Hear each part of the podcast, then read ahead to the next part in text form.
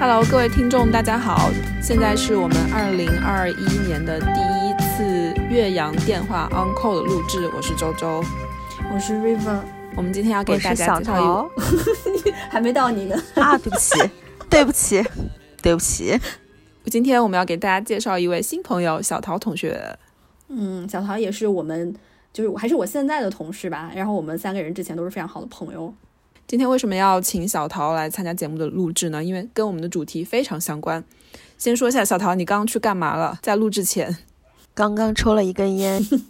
为了这个主题而抽了一根。嗯，所以今天我们要跟大家聊一聊抽烟的问题。因为我跟 River 都不算是烟民，我已经好多年没有抽过烟了。River 好像是我从来没有见你抽过烟吧，我没有抽过，所以我们就请来了资深烟民小桃同学来跟我们一起讨论这次话题。我也不能算资深吧，只是比你们两个资深一点儿。哎，真的，其实你抽烟大概有几年了？嗯，就是连续性的话，应该是从大三，从大三到现在，大三是零九年，那是十二十二年吧。天哪，嗯那蛮长的啊。对啊，我觉得可以算资深了吧。二十岁之前开始抽烟，到现在已经走过了人生的小半辈子。我我想问一下，你们小时候啊，就是我们小时候对抽烟的人，还有抽烟这个事情，是不是有一个固定的想象？你们当时是怎么认为这个事情的？小的时候一般就是小流氓、坏学生、社会青年。那你大学开始持续的抽烟是有什么原因吗？或者是契机之类的？还是当时就纯粹想做一个社会小青年啊？大学的时候已经不觉得是社会小青年，大学的时候觉得抽烟是文艺青年，啊就是是觉得是摇滚青年。那你从什么时候开始意识到自己上瘾了呢？真的上瘾的话，应该其实是工作以后了，就是经常熬夜啊，然后工作压力也比较大呀，再加上就是可能行业的关系，这个行业里面抽烟的人也相对比较多。然后有的时候，比如说为了和对接的演员啊，或者是对接的一些就是编剧啊之类的，就是搞创作的人，为了和他们 social，可能 social 的方式就是大家一起抽烟。就慢慢慢慢的多起来了之后，就会再少，就会比较难。啊，补充一下，小桃跟我们一样也是媒体从业者，然后算半个娱乐圈人吧，他跟娱乐圈可能走得更近一些。比你近个三分之一吧。对，那那所以你当你意识到上瘾的时候，是在某一瞬间吗？还是某一段时刻？你是怎么发现自己上瘾的呢？就是觉得很烦躁，或者是很焦躁，就是觉得说我一定要抽上一口，我才能让我自己平静下来。就是我需要这一口。这所以是生理状态跟心理状态双方面的都有。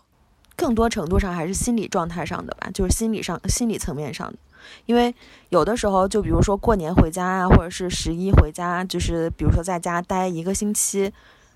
因为爸爸妈妈管的严，就是我可以在这一段时间之内一根烟都不抽，我也不会觉得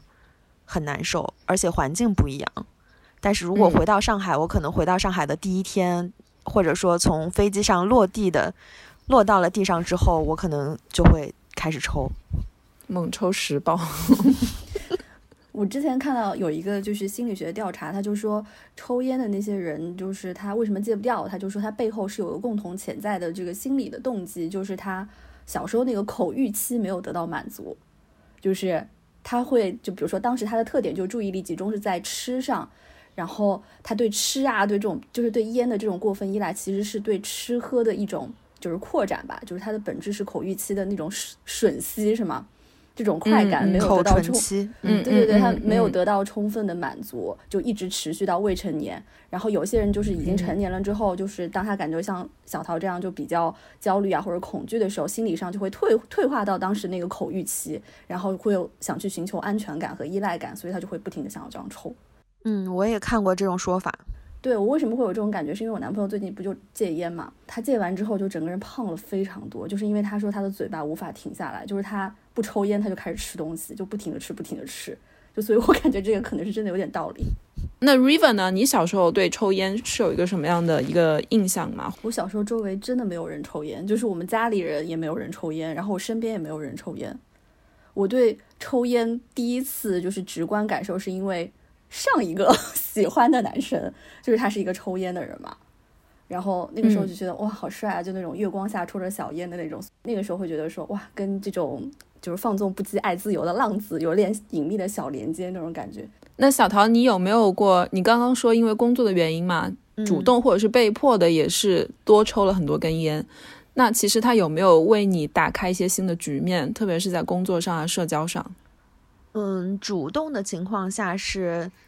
有的时候工作的时候，就是如果发现对方有是抽烟的，那可能就是自己会主动给他烟，或者说自己会问他要不要一起抽烟，然后在就是一起抽烟的过程当中，然后包括说，就是有的时候能明显的感觉到两个人一起抽过烟之后，就是距离会明显比一起抽烟之前拉近了很多，这种是主动的。还有一种被动的情况下，其实就是在工作的时候呢，别人发现我抽烟，那别人就会主动的给我递烟。那我可能很多时候，其实我可能刚刚抽完烟，或者说其实我那个时候不想抽烟，但是出于礼貌，那别人递给我的烟，那我还是会接过来，还是会和他一起抽。但这种情况下，就是会不得不抽了很多那种还比较重的烟。嗯二零二零年就是夏天，我们不是去西藏工作嘛？去西藏出差的时候，有一次就是我一个人去一个他们当地的一个算是一个节庆的活动，在现场，然后就是藏族人抽烟，他是把所有的烟放在一个铁盘子里，然后有嗯。那种藏族的阿姨，她用盘子端着这一叠烟，然后她会端到你面前，你就要从它里面拿一根，然后包括当地的一些各种就是干部啊、领导啊什么的，就是因为我是唯一一个电视台的人，所以就是会不停的抽烟。那一天一下午可能就抽了非常非常多的烟，加上高原反应，我就感觉整个人 有一点 心跳加速，就有点呼吸困难。它是以一种禁烟的方式来对待你，是吧？抽完了这根，然后说那再来一根，不然就是看不起我们，这种感觉。对，对，就是这种感觉。就像青稞酒，就是它会不停的给你满酒，就是杯子里的酒一直是满的，就是你刚喝了，它马上就会帮你满上。这种我小时候看父辈的这种禁酒禁烟的这种比较多，但是我觉得我们这一辈可能更常见的是在社交场合，比如说我们最熟悉的那个电影《春娇与志明》，就是它是在一个比较私密的一个角落里面，或者是公共场所的一个角落，然后一群人聚着在一起吸烟。然后自然而然呢，就形成了一个好像你们是一个小群体，然后继而发生了很多这样的故事。我觉得这个场景可能是我们比较熟悉的。嗯，我是觉得说吸烟为什么就是可以快速的拉近人和人的距离的原因，是在于说，因为其实很多时候，有的时候人的距离是因为这个事情的隐秘，或者说是这个事情它是一个加引号的所谓恶习，或者是一个不好的事情，然后大家聚嗯在一起做这个事情，那反而就会让大家觉得说，那我们是一根绳上的蚂蚱，或者说 我们是一个犯罪小团伙，就是会让大家产生类似于这种的心理感受。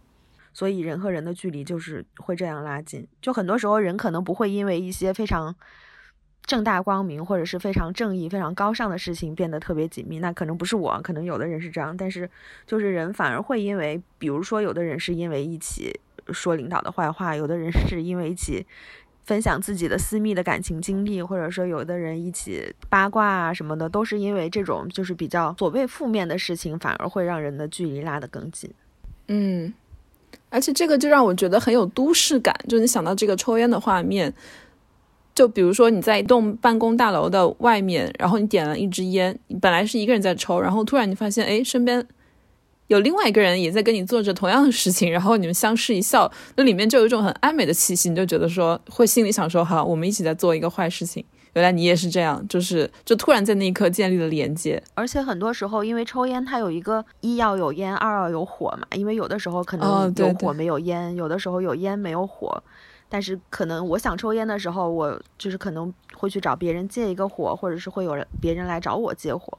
或者说我烟抽完了，然后我看到有人在抽烟，我想借一根烟，其实这个也是就是会促成陌生人会有交集的一个一个契机吧，算是。我觉得是一个蛮好的搭讪的契机。而且你不觉得抽烟的时候，就整个环境烟雾缭绕的，就莫名的增加了很多暧昧的氛围。而且抽烟的时候，就是大脑的状态也是，就是和平时的大脑的状态不太一样。尤其是比较重的烟吧，就是抽进去的时候，就是真的是过肺的那种，抽进去的那一瞬间，头是会一瞬间觉得大脑会有点发麻的。嗯，这也是我的质疑之一，就是因为我之前抽烟嘛，然后现在呃虽然不抽烟，但是偶尔去年我一次抽烟，是因为当时跟男朋友吵架，然后我就出去买了一包烟，然后我抽上了以后呢，我真的是真的是捂着良心说，我的脑子里啊或者什么没有发生任何意识的变化，我没感受到任何心情的变化，但是我就不知道为什么我还是会想要抽一根烟，或者是抽几根烟。就好像是这个抽烟的这个行为、这个动作在安抚自己的情绪的感觉，所以我会觉得说，可能如果我抽的是一根纸，或者里面是一些什么什么草屑啊什么，我可能也会有一样的一个这样的心理的效果。所以是不是可能是抽烟的这个动作在安抚我们，而不是烟草？就我自己的一个经历了。两部分都有吧，就是抽烟的动作也会有，所以现在很多人可能会用一些替代的，比如说就是那种含量特别特别低的烟，或者是就是现在也有抽电子烟的，就是其实它动作还是类似的嘛，就是你一样是吸进一个气体，吐出来一个气体，然后手的动作也差不多，然后、但是对我而言，就有的时候，比如说我如果抽特别淡的烟，我就会觉得嗯。好像不给力没有这个，嗯，对，就没有这个感觉。我是觉得你们刚刚讲的都是那种很都市、很很理想化、很浪漫化的一种情景。就其实抽烟还有一个非常 接地气的、很农村的一种抽烟的情况，就是比如说我回到老家的时候，就他们也没有什么禁烟禁禁不禁烟的，反正就是一大帮就是非常农村的一帮男的聚集在一个室内的场合，然后一边吹牛一边抽烟，这个就是完全不都市的场景啊。你说的这个就是我童年的回忆。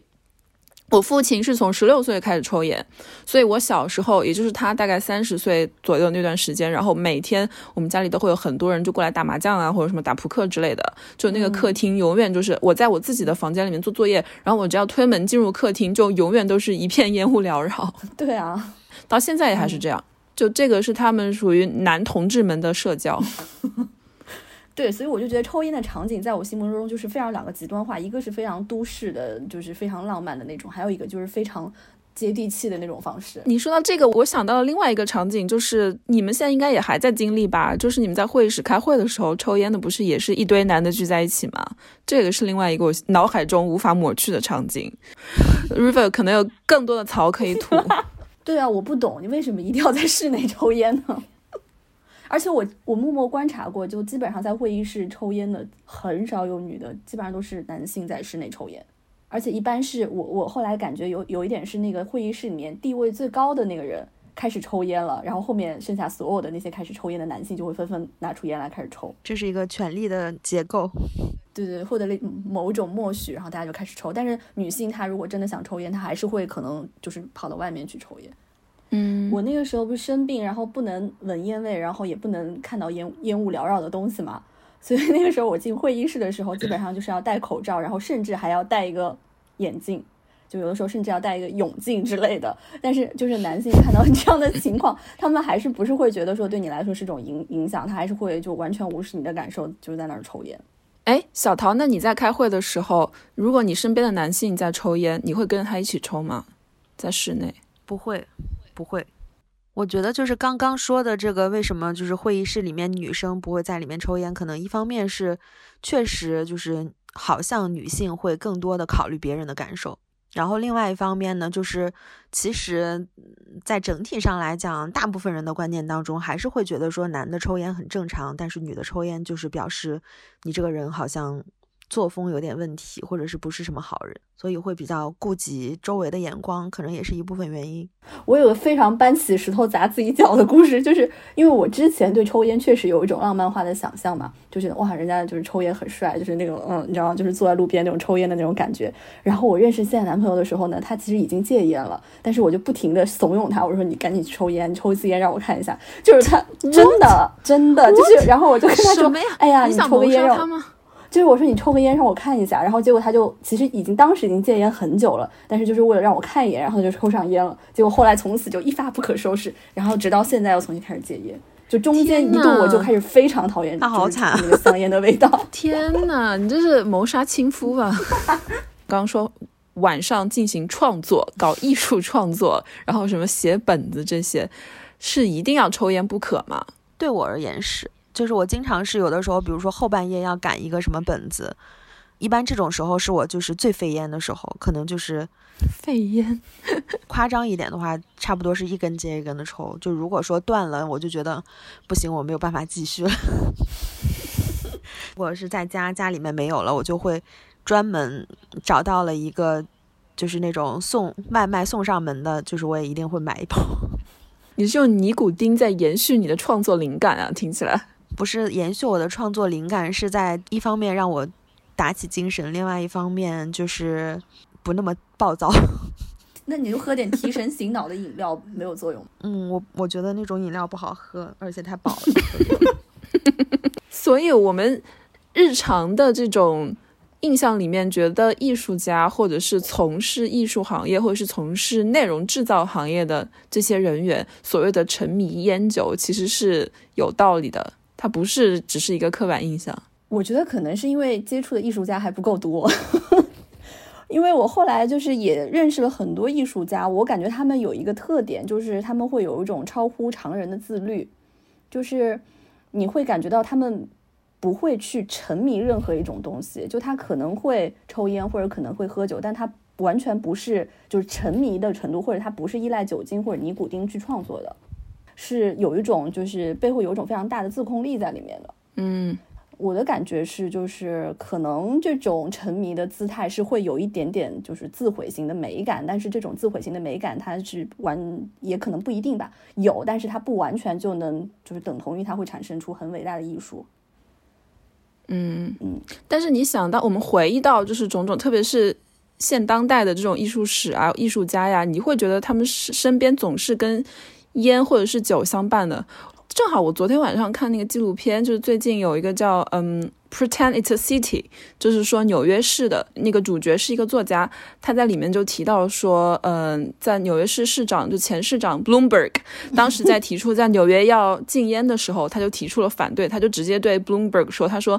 你知道一群艺术家在咖啡馆里面一边抽烟一边喝咖啡一边聊天，这个叫什么吗？他说这个就叫做艺术的创造史。他说，如果你要禁烟的话，在室内禁烟，那你就是打断了当代美国纽约艺术的创造史。嗯，但是我我的感觉啊，就是我觉得他们在咖啡馆里面一边抽烟一边创作一边聊天也好，它其实不仅仅是一个信息交换的过程，他自己可能是把自己当做了某一种表演的感觉，就是他会感觉生活是他的布景，然后剩下所有人都是观众。比如说抽烟也好，或者是沉迷哪怕那个就是酒精啊，或者是那个毒品也好，我觉得都有一点点表演的成分在里面。但是谁不是呢？我是觉得说，艺术家抽烟这个事情可能是一种循环，就是因为我们嗯看了很多艺术家抽烟的形象，然后那很多喜欢艺术的人，或者说是也在做艺术的人，那他可能会出于对这种形象或者说这种境界的一种向往，他可能会去抽烟。那抽着抽着，他可能自己真的有了这个习惯。就是一开始是从模仿是吗我觉得他这个从视觉上，它是一个打包的？Whole package 是吗？对对，它是一个整体的艺术的打包的一套。就是你如果是古惑仔的话，那你就是那个样子，你会有纹身，然后你抽烟是那样，有时候不是要把那个烟还放在耳朵上面那个，嗯 你知道我说的那个形象，就是 一根烟放在耳朵上。然后，如果你是艺术家的话，那么你抽烟可能是在一个酒吧里或者在一个咖啡馆里面，然后跟一群人侃侃而谈，或者是你在你的那个书桌上，就一边抽着烟一边奋笔疾书。因为有的时候人可能因为他喜欢一种状态，或者说他向往某一种形象，他会就是用一些方式去接近这个接近这种状态或形象，就是其实包括很多衣着打扮啊，或者是生活方式啊，都是都是他接近这个形象的一种方式吧，我觉得。我觉得我们可能从小的时候还没有开始抽第一口烟，就已经知道抽烟大概是个什么样子了。肯定都是从一些电视电影里面看到的嘛。在这个里面有什么是给你们留下来比较深刻的印象的吗？嗯，我印象深刻的王家卫的一些电影吧，然后梁朝伟抽烟啊，对，那个《阿飞正传》里面的，嗯对，很多的电影里面，就是老上海的一些电影里面，其实抽烟的女性还蛮多的，就是穿着旗袍，然后抽着烟，或者说像《金陵十三钗》里面的那种妓院里面的 风尘女子抽烟，对，嗯，哦，讲到这个，我还还有一个印象很深的，就是那个西西里的美丽传说里面，也是那个莫妮卡贝鲁奇，她就好像坐在街上吧，就就是她没有点那个烟，然后旁边有一堆的男的上来给她点烟，那个镜头我也很有印象。对，我觉得很神奇，就是我们三个记住的都是一些电影或电视里面的这种女性化的，比如说你说张国荣或者是梁朝伟，他也是那种比较阴柔的那种感觉的这样的场景，吸烟的场景。都是比较风情的场景。嗯，对，不是那种，因为还有一种是硬汉式的嘛，比如说施瓦辛格或者是史泰龙，那个我真的不行。敢死队的那种抽烟，因为这种其实他们发生的场景也很频繁，没有给我们留下很深的印象。因为我自己也是，我就是我觉得很难忘的，就是大学的时候看那个，嗯，马林戴德利在那个摩洛哥里面，就是他当时是穿了一身燕尾服，就那种女士西装，女扮男装，然后就点燃了一支香烟，他在众人面前就歌舞。但是他那个展示自己身体的那种感觉是那种很潇洒的，然后他会在台下去调戏女观众，然后再点燃一支香烟，就是那种极度性感，但是他又不是非常女性化的那种性感，就当时完全的像一道闪电一样 击中了我。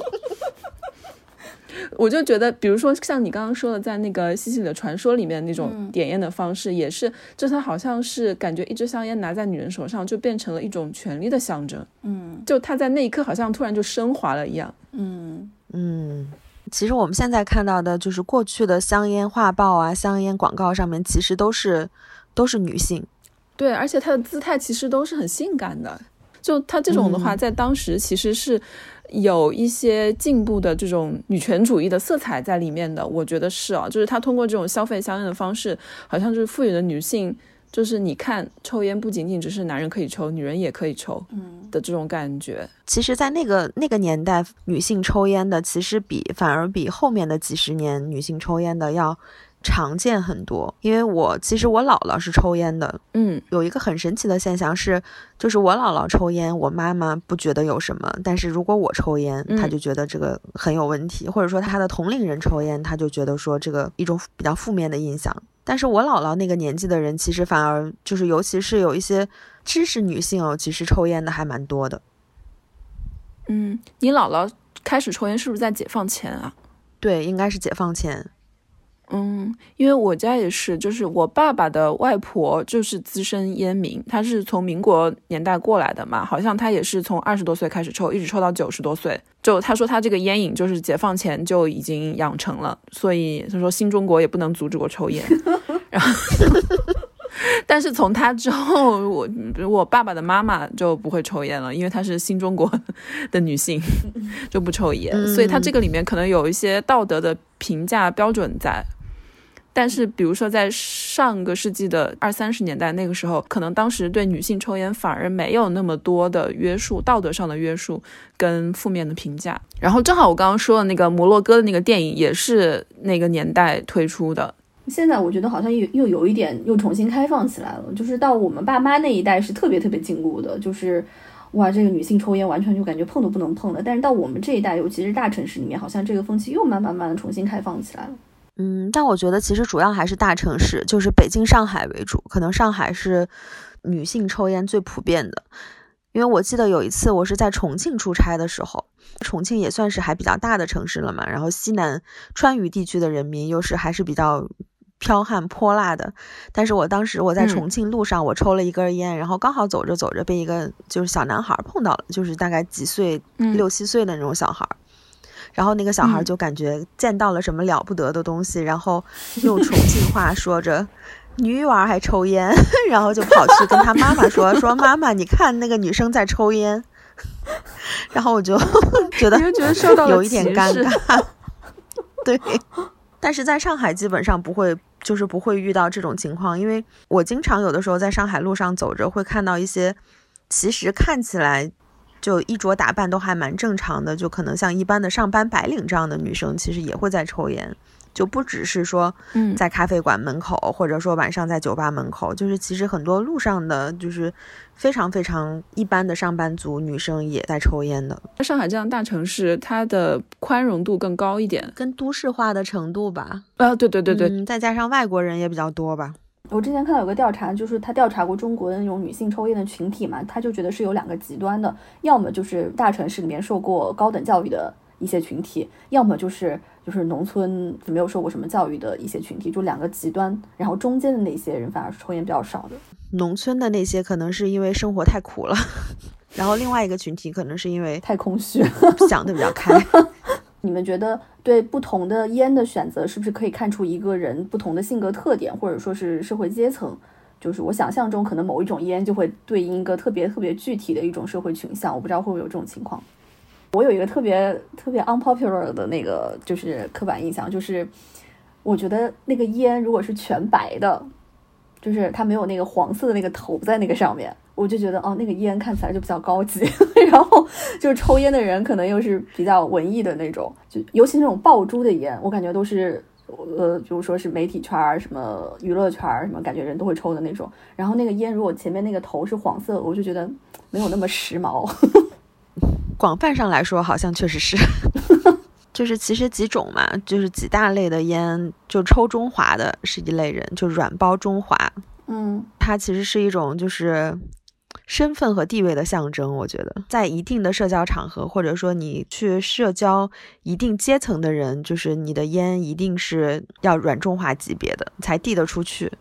嗯，中华现在一包多少钱啊？软包的八十多，差不多吧，一包要八十多呀。算是比较贵的。就像一般比较正式的社交场合，就是尤其是比如说有一些老板或者是有一些官员呀、什么的这种场合，还有一种烟，是不是感觉是工人阶层会更更喜欢什么？类似于呃，是什么中南海是吗？是叫中南海吗？不是不是，中南海是摇滚青年的烟。哦，以前我最开始那个那个时期抽的都是中南海，上学的时候都是抽中南海。中南海，我感觉我现在感觉是那种把自己标榜为特别糙的文艺青年爱抽的烟。嗯，对，哎，那万宝路呢？嗯，文化娱乐行业的比较多，万宝路宝珠的万宝路。嗯，然后劳动群体抽的比较多的是大前门吧，其实你这个是有地域区分的，因为它香烟是每个地每个省都有、嗯它都有自己的烟草生产商的，所以比如说我我们湖南的话就会抽那个什么芙蓉王啊这些白沙呀，然后你在湖北就黄鹤楼嘛，它这个其实你有的时候你你一根烟掏出来，然后对方一看，哎。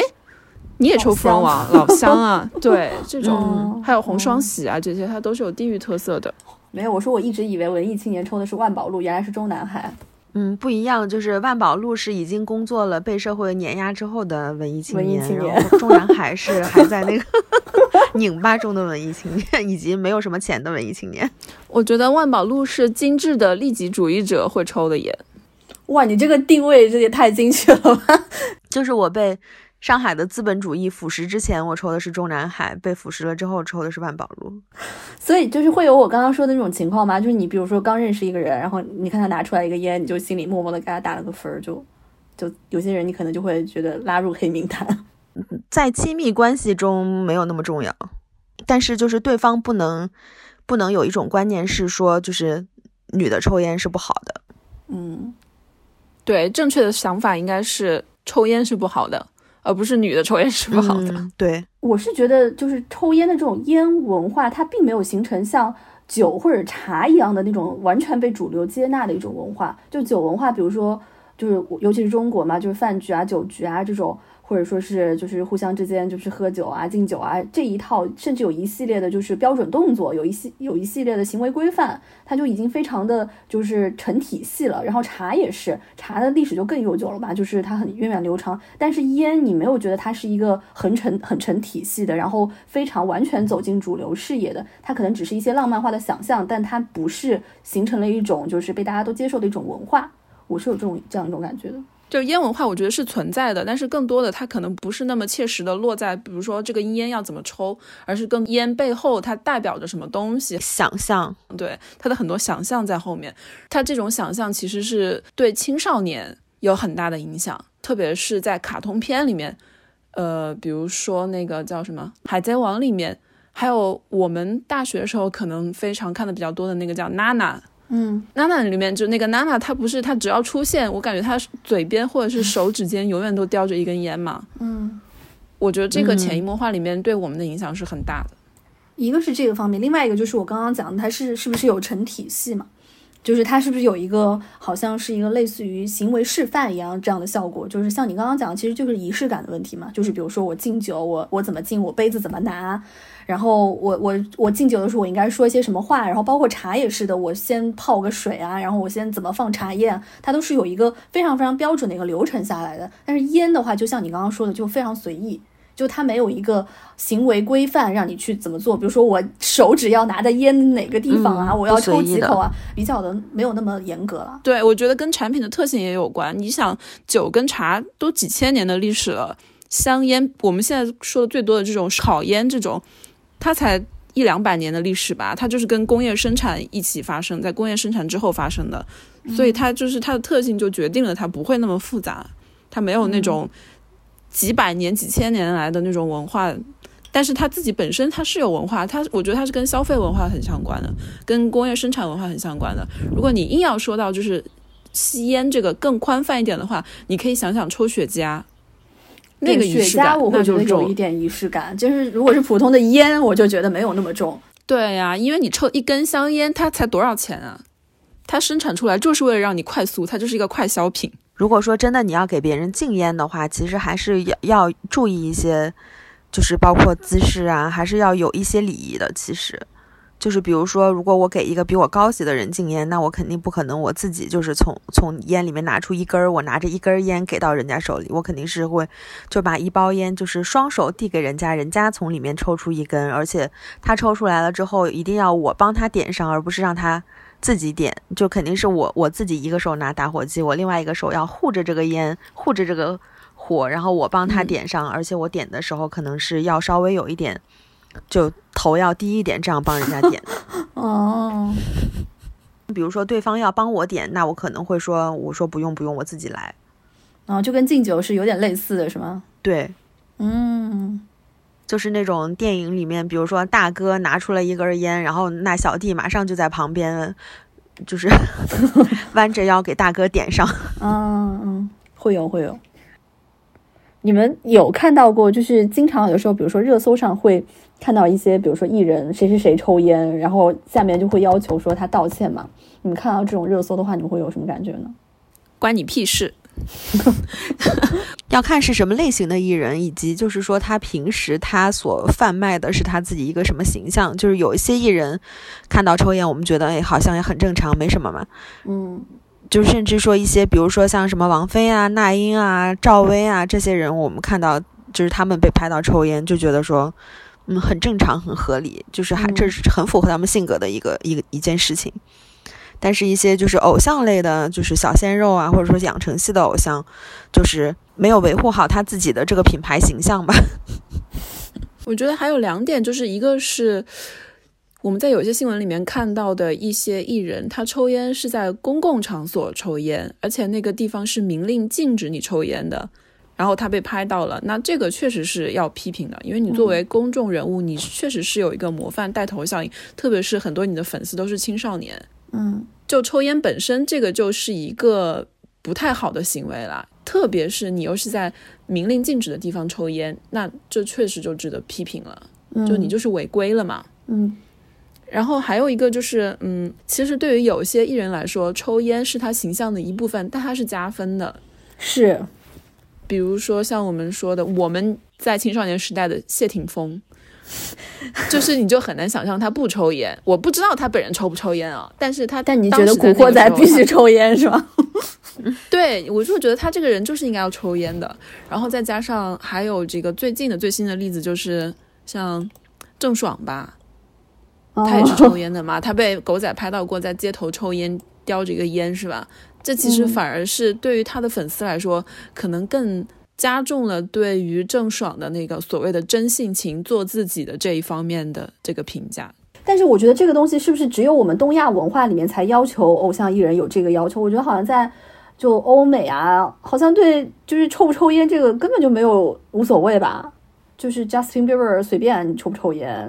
Billie Eilish 随便抽不抽烟，就大家不会对他有这样一个道德要求在。那你别说抽烟了，你说人家劈腿，粉丝也管不到啊。就是你在中国的话，你甚至都不能谈恋爱，但是你你你在美国的话，你就三 P 都没问题。所以那当然，吸烟这一个行为也是一样的了。就是欧美的青少年喜欢的偶像，还是比较像那种就是比较叛逆的、比较反叛的那种，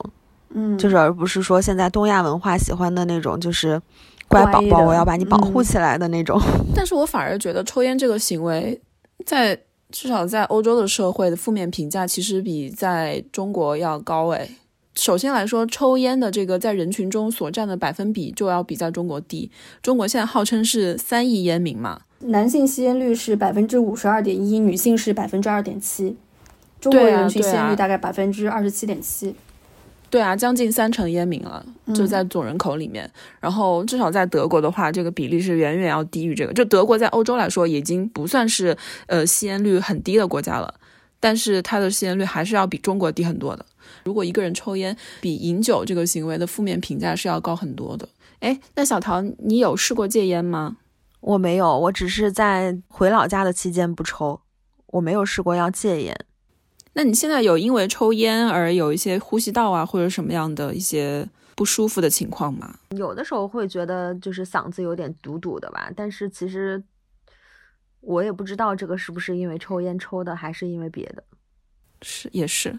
有可能只是因为年纪大了。我有时候嗓子也会不舒服，不良的生活习惯实在太多了，很难做归因。那一般人戒烟的动机都是什么呢？就是为了身体健康吗？这个还不重要吗？戒烟的动机就是不想死的那么快，还是怎么样？对啊，那为什么小唐你没有想要说要去戒烟呢？比如说你你之前有说你的肺活量有受到影响，那有这个有会有想促使你说你要去戒烟吗？但我也不需要肺活量那么大吧，我觉得能日常呼吸就行了吧。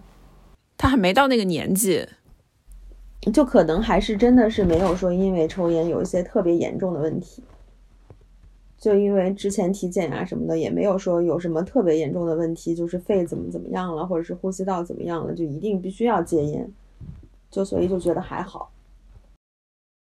所以我觉得这反而是戒烟很难的一点，就是你很难找到足够的动力，特别是对于年轻人来说。就第一是社会负面评价并没有那么高，特别对于男生来说。然后第二，你作为年轻人，你又没有，比如说我突然怎么我脸就歪了，或者是我怎么就肺就剧烈咳嗽，你也很难去做这个归因。所以我觉得这也是戒烟难的一个原因，就是我为什么要戒？嗯，对，就是想就是说，如果活得那么不开心，那也没有必要活那么长。一个人必须要有一些罪恶的小罪恶的快感，像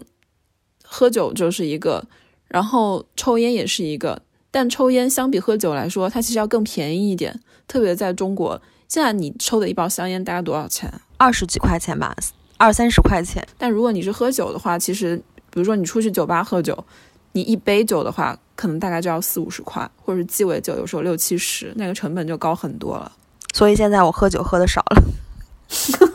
对然后像你要找其他的乐子，什么大麻啊这些什么又违法，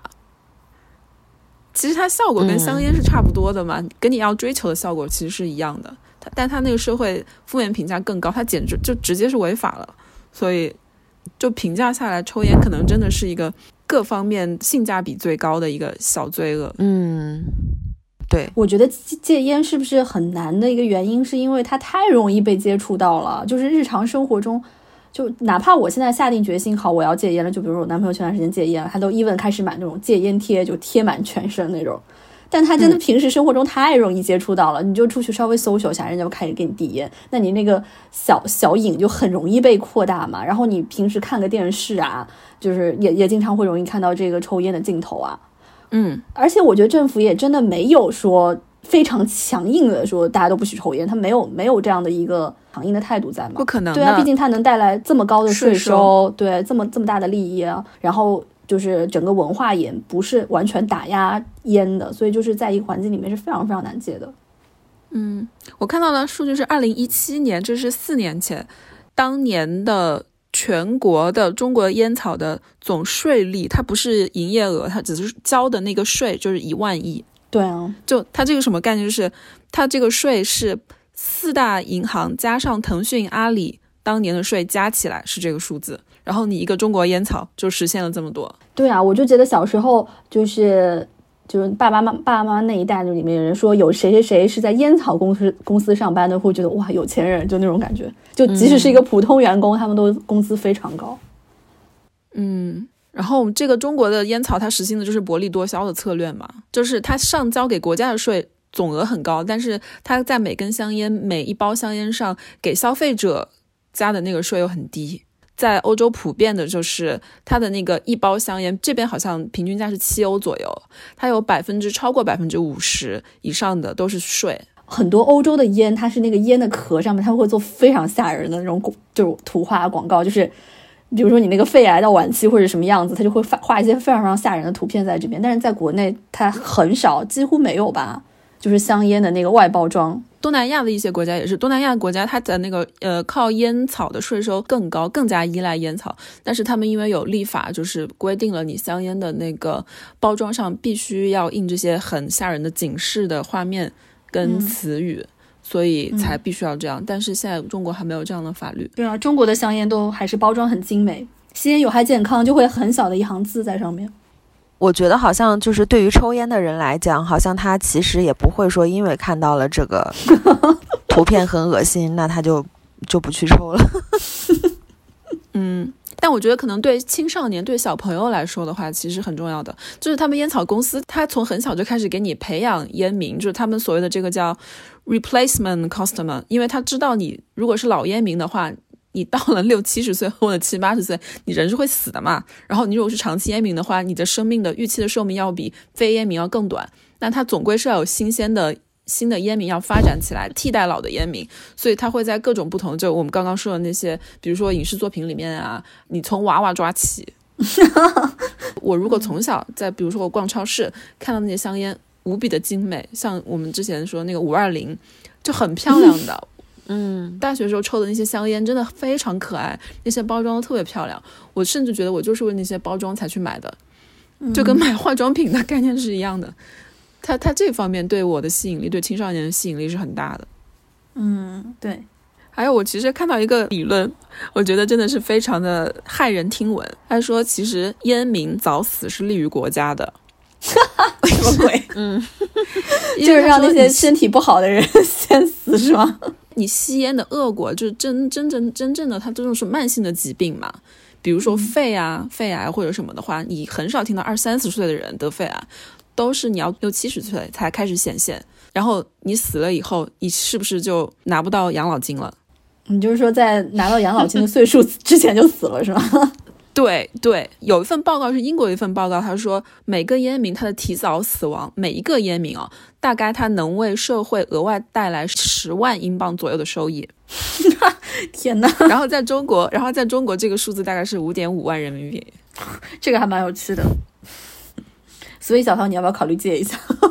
把养老金先赚到？为时尚早，他现在考虑这个问题。要为社会做贡献是吗？他甚至在有些东南亚国家，它还是一个国策，就是鼓励抽烟。什么？就是在印尼啊，我好像前几年去印尼的时候还，我给小桃带过那个丁香烟，你记得吗？嗯，它里面加了丁香以后，抽起来就就特别香，然后还会噼里啪啦响。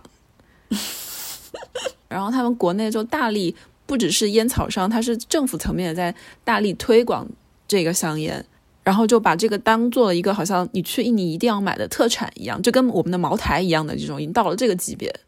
那你们觉得，就是从二零一七年三月一号上海公共场所控制吸烟条例这个实施之后，有感觉到这个禁烟令有效果吗？可能抽烟的人数没有变少，但是可能单人抽烟的量有变少。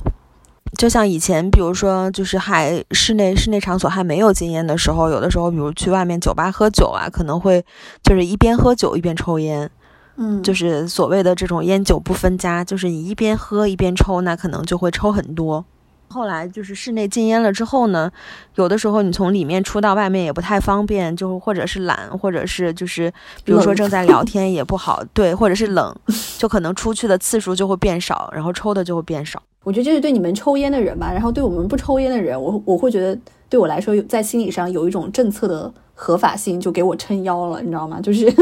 平时就威比如说，对对对，就本来没有这个条例的时候呢，就是你看到其他人在会议室抽烟，你就只能对他报之以白眼。但如果说这个有真真的这这个吸烟条例的话，你就可以把它拍下来发到朋友圈，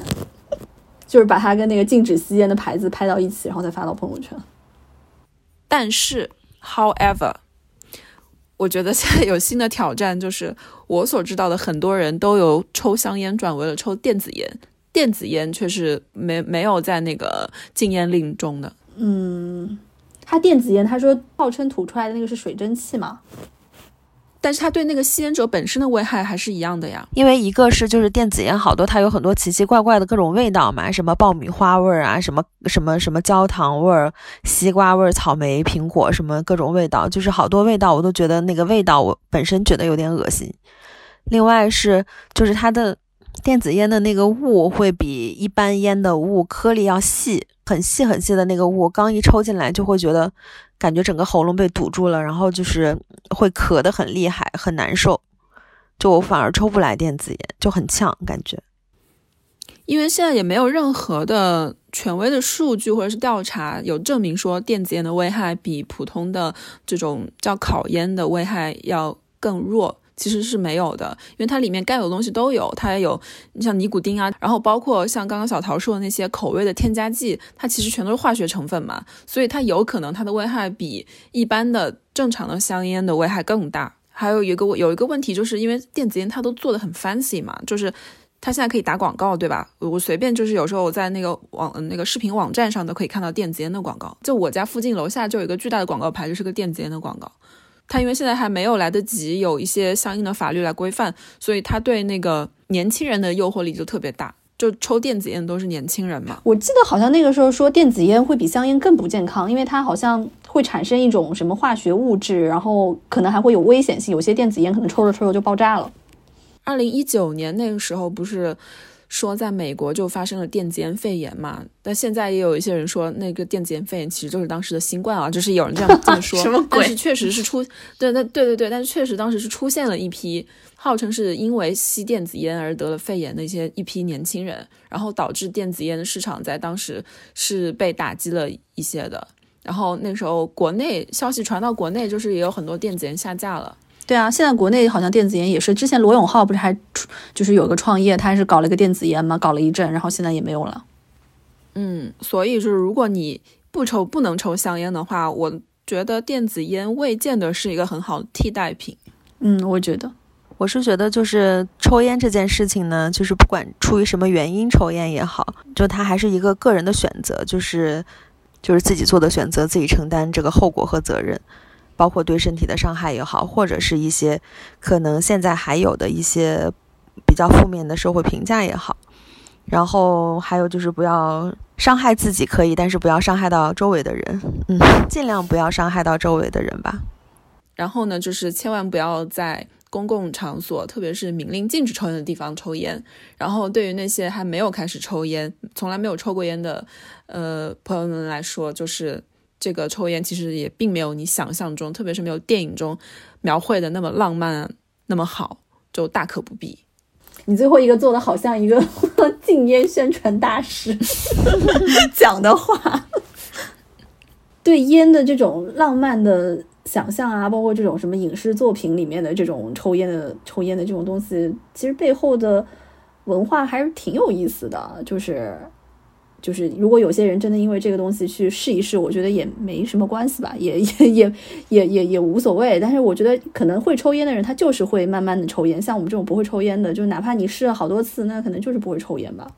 这个世界上抽烟跟不抽烟的人都是决定好的。是天赋烟权是吗？对，抽烟是个人选择，但是禁烟和就是禁烟的教育这个责任是在政府身上的。